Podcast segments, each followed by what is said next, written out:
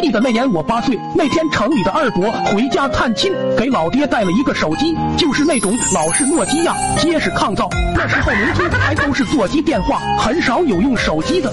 俺爹一跃就成为了全村最靓的仔，我见后羡慕不已，总缠着要玩老爹的手机。可老爹每次都严厉的拒绝我，说什么小孩子不能玩手机。那天我终于爆发了，威胁老爹：你要是不给我玩，我就把你所有的私房钱上交给老妈。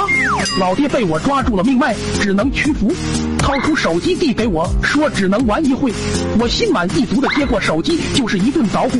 没一会我就发现有一个叫飞行模式的东西，就跑过去问老爹这是啥意思。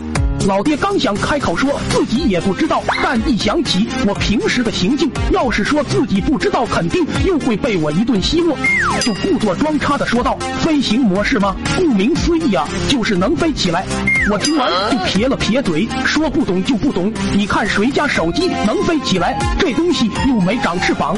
俺爹一听就来劲了，说你懂个屁！这是最先进的手机，跟别的破手机能比吗？我还是一脸的不信。老爹看我这架势老脸，一下就挂不住了，吵吵着就要给我演示一下，还说屋里地方太小，一会飞起来撞到啥东西就不好了。说着就带我跑到了院子里，只见俺爹打开了手机的飞行模式，把手机放在地上，然后我俩就大眼瞪小眼的等着手机起飞。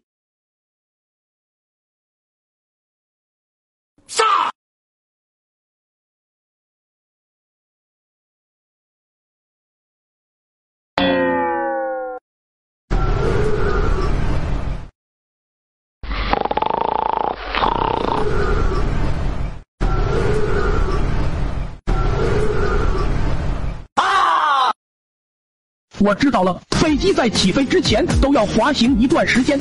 说着，老爹捡起手机一下就扔了出去。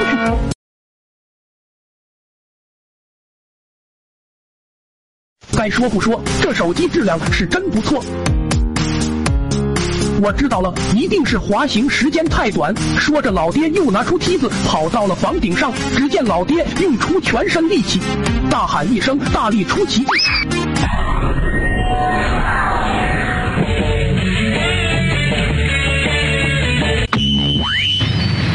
看得双眼放光，果然老爹诚不欺我。老爹思考了一阵，突然就意识到一个问题：这手机怎么没有降落模式？这时爷爷正在村头大树底下乘凉。